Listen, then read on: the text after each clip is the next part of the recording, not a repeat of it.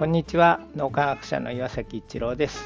今日も皆さんのお役に立てる脳科学や脳の使い方についてお話しさせていただきます。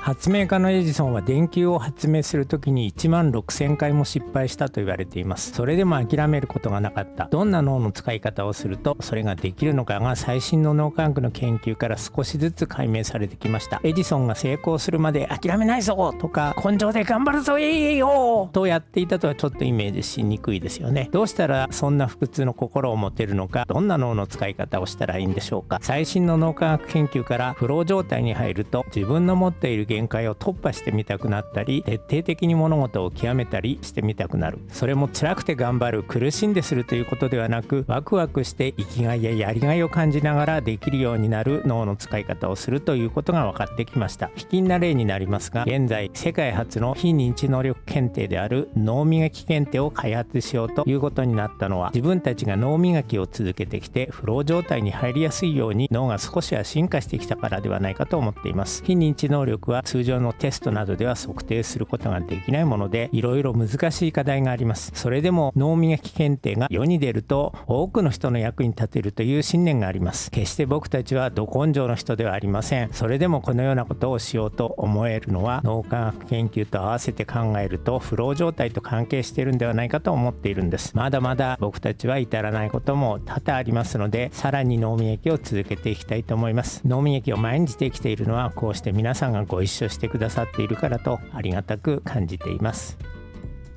今日も何かのヒントになると嬉しく思います。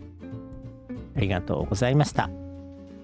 この3分脳磨き気に入られた方はメルマガでも脳磨きのことを発信していますので脳磨きメルマガ検索してみてください。そちらからも脳磨きあるいは最新の脳科学のことを学んでいただくことができます。皆さんのお役に立てると嬉しく思います。今日も素晴らしい一日をお過ごしください。脳科学者の岩崎一郎でした。ありがとうございました。